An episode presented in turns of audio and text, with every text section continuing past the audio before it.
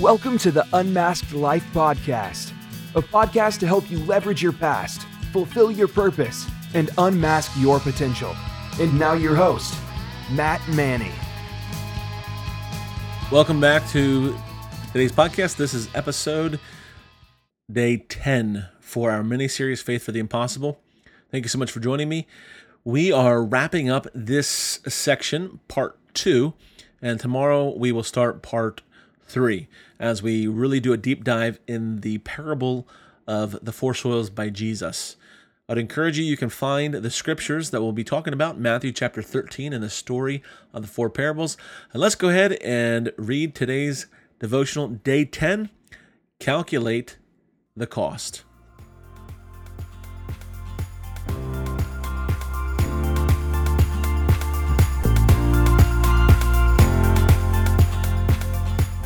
How much will it cost? Our local big box store is struggling. Amanda saw a mouse running down an aisle one day while shopping. She saw another customer take a food item to the returns counter to let the clerk know an animal, presumably a mouse, chewed through the packaging. I'm not as bothered by the mice issue. My bigger problem is what they removed. My favorite item and most helpful tool at the store are the price checkers. At this particular store, you can see where they used to have the price checkers, but they removed them.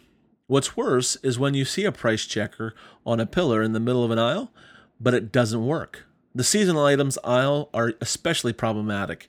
Most items aren't marked. If you really want to know the price for something, you either have to throw it in your cart and find the price at checkout, or pull the old, um, I don't want this item Store clerks love that kind of response from customers, I'm sure.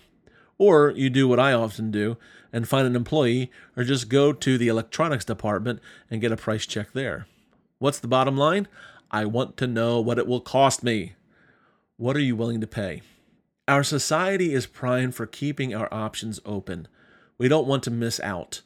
We don't want to be hemmed in or committed to something because we might not want to be stuck in a commitment or contract long term.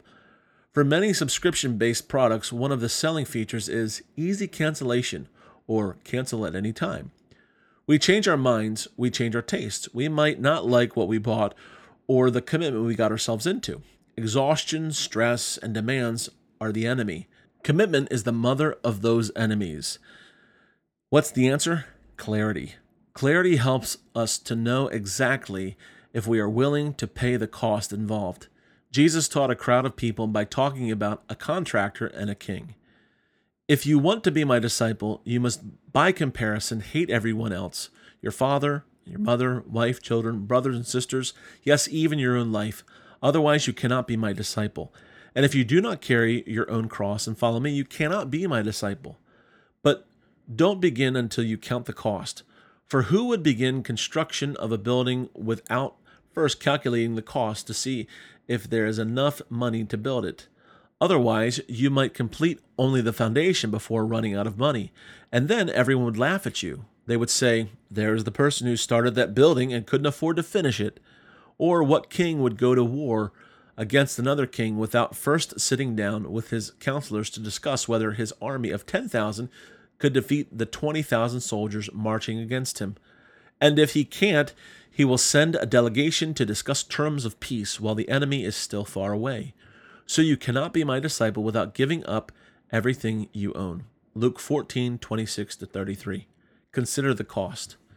Jesus gives a challenge to the crowd Follow me, be my disciple, but it's going to cost you. Don't mistake the opening passage of Jesus' invite, you must hate, as an imperative sentence. Jesus uses these words as hyperbole He's saying your love for me is to be so much greater when compared to the love you have for others, it would look like you couldn't care less about them. Jesus doesn't lead with this invitation. Jesus invites the disciples to simply come and see. As time passes, he increases the commitment and challenge. From come and see, he asks, Come follow me. Then abide in me. The final stage is live and give your life for me.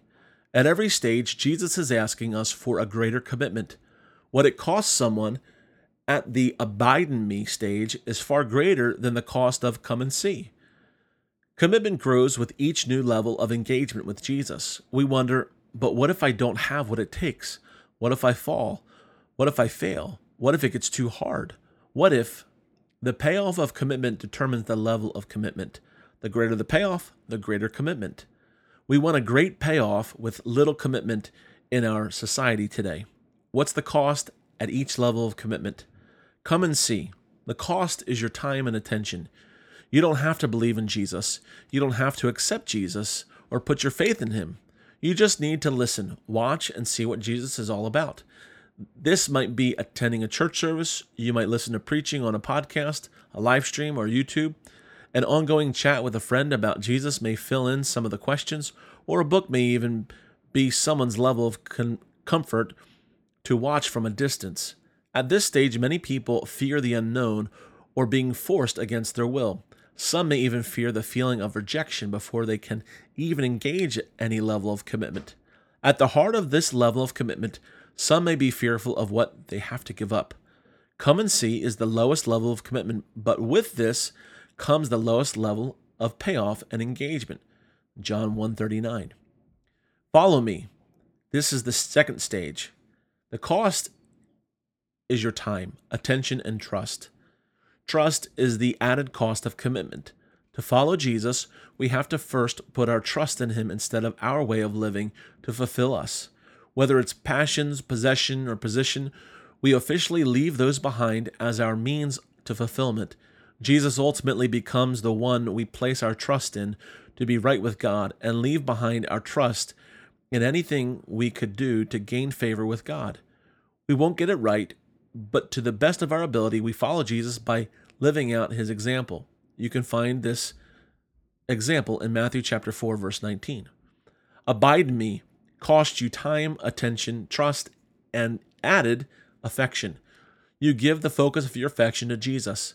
When you give your affection to someone, you do for them out of a deep love and connection to them. This is more than learning the ropes. Abide in me is making my relationship more consistent with Jesus and following Jesus. I may follow for a season, flounder for a season. I'm going from being on the fringe to a follower and finally to a friend of Jesus. If you think of each level as a different position, come and see is watching the parade from the sidewalk. Follow me is joining in the procession behind the grand marshal of the parade. Abide in me is walking beside the grand marshal. The payoff of this level of commitment is closeness to Jesus. You know Jesus as a friend. You try to live like Jesus. You serve others out of a love for Jesus. You can find the references for this in Mark 3:14 and John 15:4. Give your life for me. This is the final stage. This costs you time, attention, trust, affection, and now sacrifice. Sacrifice is about as foreign a term and concept in our society as silent movies. We just couldn't conceive of watching a two hour movie in black and white with no sound. Comparing sacrifice to silent movies probably doesn't do it justice. Yet, in our stories, songs, and movies, sacrifice is the last frontier of inspiration that has the power to deeply move us.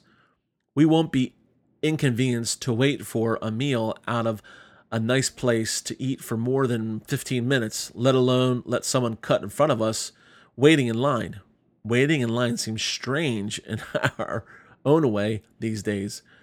We cherish and almost expect sacrifice from others, but when it comes to ourselves, we would be hard pressed to find a good enough reason to give up something for someone else.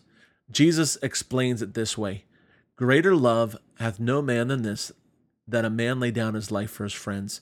John 15, 13. Giving your life for your friend is the ultimate expression of love and commitment. It's saying, I'm so committed to you, I give my life so that you might have your life. Jesus gave his life for us. What's the payoff of Jesus' commitment to us? He secured heaven for us with his sacrifice. He invites his fans, who've become followers, who've become friends, to be fearless. Once we've come into a relationship with Jesus, He secured a home in heaven for us, so we have nothing to lose in giving our lives away so that others might know Jesus as we know Him. This level of commitment takes a lifetime to pursue, but grants us an eternity of enjoyment. We can give our lives away because we have nothing to lose and everything to gain. Jesus has given us all we need in a relationship with Him. Matthew 16, 24 to 26. The key to commitment in following Jesus is that He doesn't force you, He invites you each step of the way. The choice to commit is yours. Thanks so much for listening to day 10 as we talked about this concept of commitment. And as we come to the close on this part, we will jump into part three tomorrow as we continue on in our series, mini series, Faith for the Impossible. Thanks so much for listening.